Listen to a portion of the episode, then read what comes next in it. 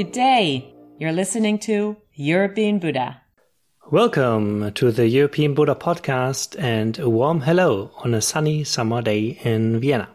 After our interesting meeting with David Brazier, we um, considered inviting another guest to talk about Buddhism and Buddha and the importance they have in the lives of different practitioners of different ages.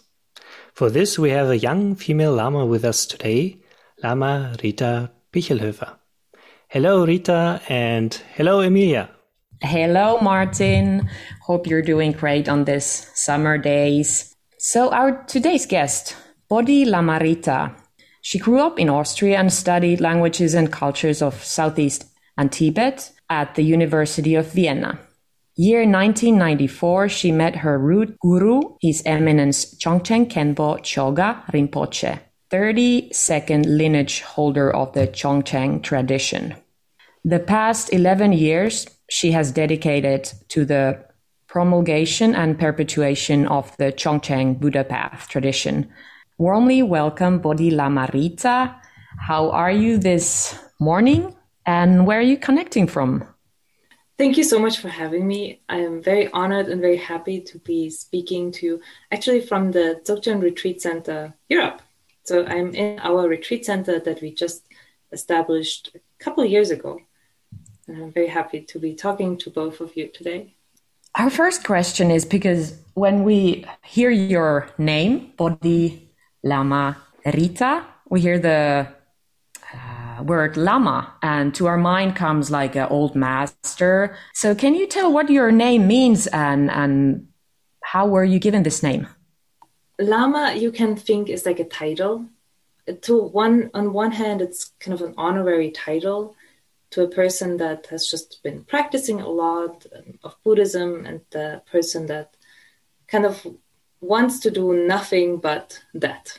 Just practice Buddhism, uh, teach help people put their whole life into or onto that path. And then if you have done that long enough, then you can get a title like that. And that's different in different Buddhist traditions. Right? There's many, many Buddhist traditions. And there's different qualifications to that title in different Buddhist traditions.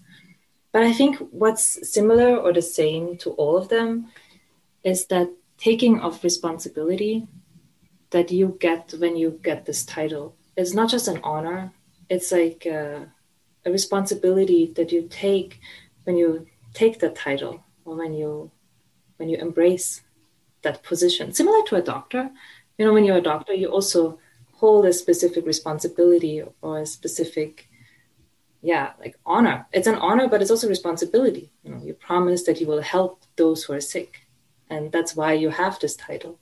Similar to lama. Um, as you are used to teach, could you um, present to our audience a little exercise or um, practice? Oh, yes, I would really like that. Thank you so much for that request. I will joyfully take you on a little journey.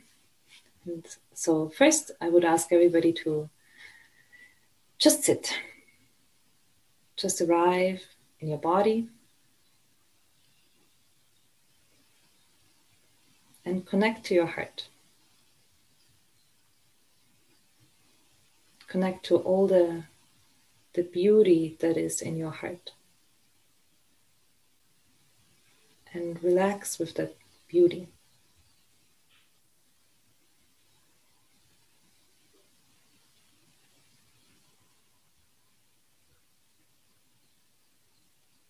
With that ease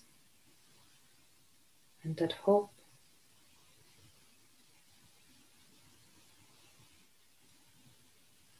and welcome the day. Just like that. It's a very, very short exercise. so you were talking about that a lama is um, some kind of an experienced practitioner, um, but you are apparently, and also on the list, you are quite young. So how come that you are uh, collected so much experience already in your life? Well, first disclaimer I was born into a Buddhist family. my mom is a Buddhist and my father is a Buddhist as well.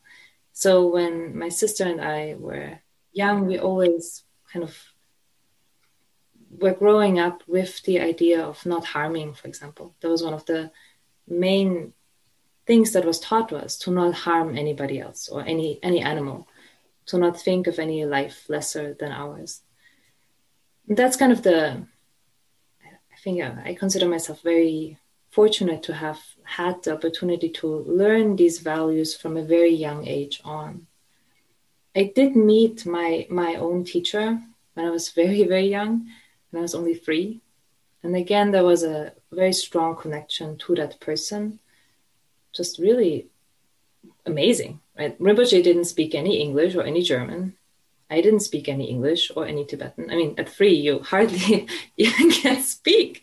But I always really liked that being. There was always this strong liking to that to that person, that being, and what they did and what they what they did for other people and what they what, what they were working for.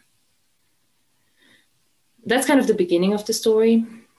But then I consider myself extremely fortunate, even more fortunate than that, because as Maya, my sister, and I were growing up, we were always encouraged to think ourselves right? to not just take an idea that our parents have and then take that without thinking about like, questioning this or thinking if it's the right thing for us. And we were, well, I was highly encouraged to look into the world, what other beliefs are there. So I did go to a Catholic school? Because I was like, yeah, I think that makes sense. I don't just want to be a Buddhist because my parents are Buddhists. I want to I want to find my own way and I want to learn what else is there, what other ideas are there. And so I went to this really good school to learn other ideas and views in the world.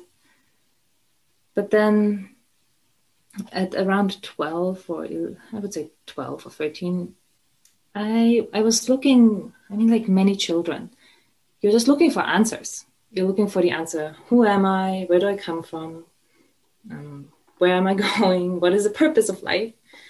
And yeah, the the other things I looked into didn't didn't give me that answer. Like there was no concrete answer. Even philosophy, which I seriously still love to this day, had like really good ideas and really good starting points, but not really the answer that I my 12 year old brain was looking for. But at that time, I spoke a little bit of English, and Rinpoche spoke a little bit of English, and we did our first retreat. And at that point, you were deciding to go to uh, a retreat. Not yeah. many teenagers would decide to go onto a retreat. Well, you know, we have oh, also okay. With Rinpoche, he he moved to the States when so he first came to Austria. That's where we met him.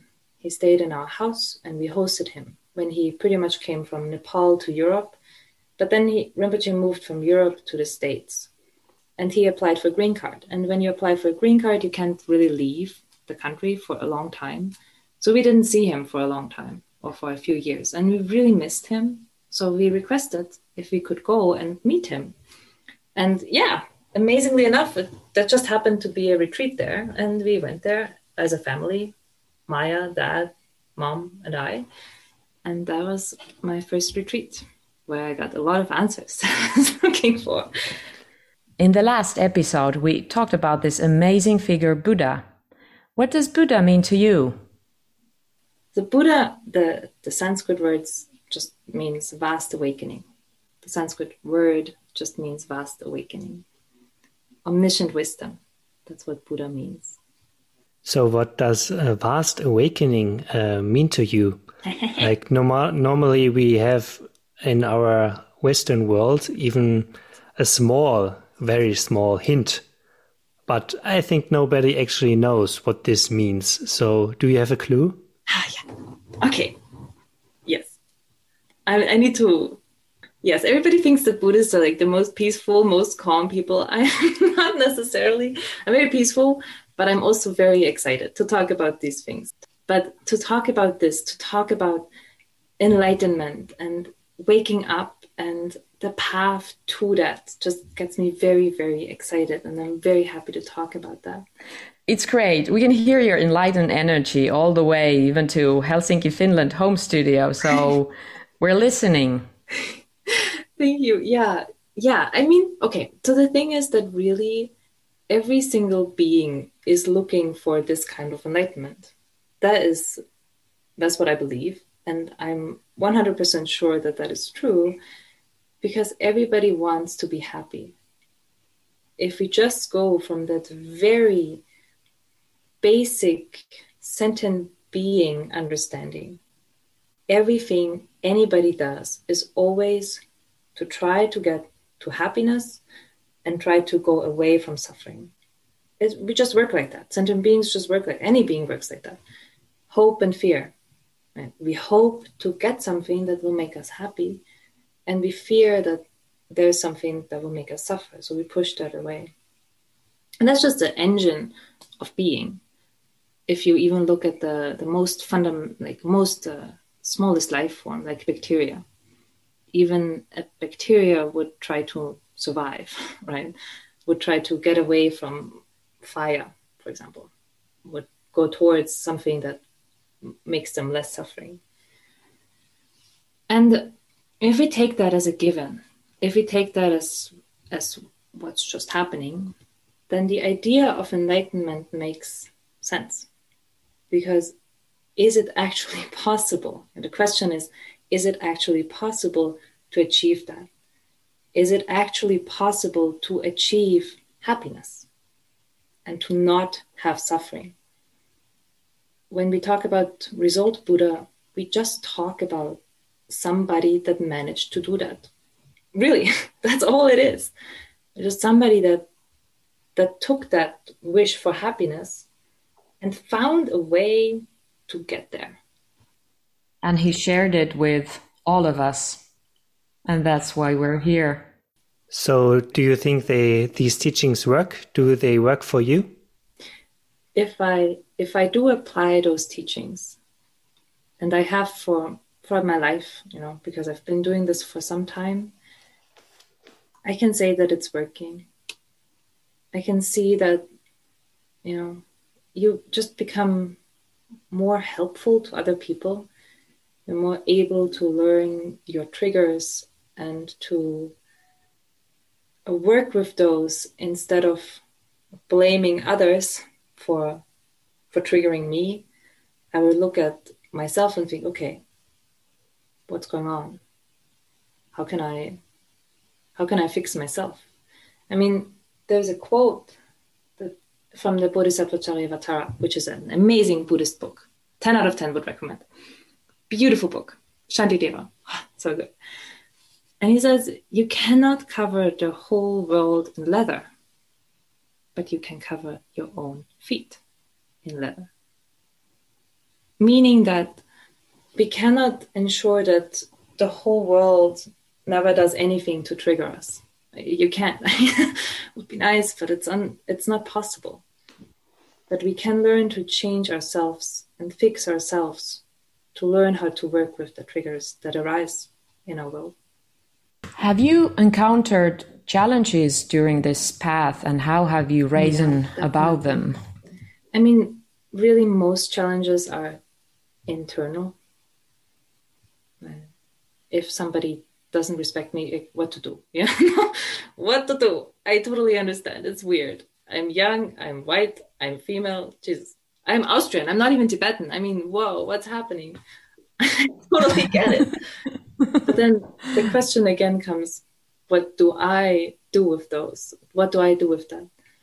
Do I let, for example, like disrespect come to me in a way where I then disrespect my, my position or not. And this comes back to remembering why I do what I do. I don't do what I do just to be like great or anything like that, right? I'm literally doing this because I want to help beings. It's not even about me. It's about what this title and this position can do for others. And if if I remember that, the challenges don't become so strong.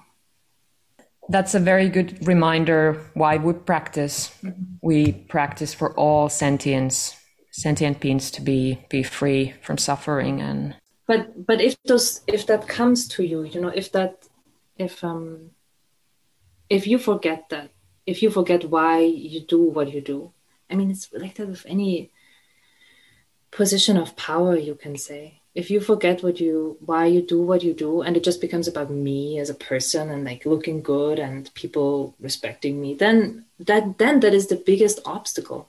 That is the biggest problem. And that doesn't come from anybody else. That is an internal issue that you know you have to deal with if you are in a position like that. And i think you you can also uh, feel um, the trust of your teacher appointing an Austrian young female white lama. Mm-hmm. It's not that common, right? No.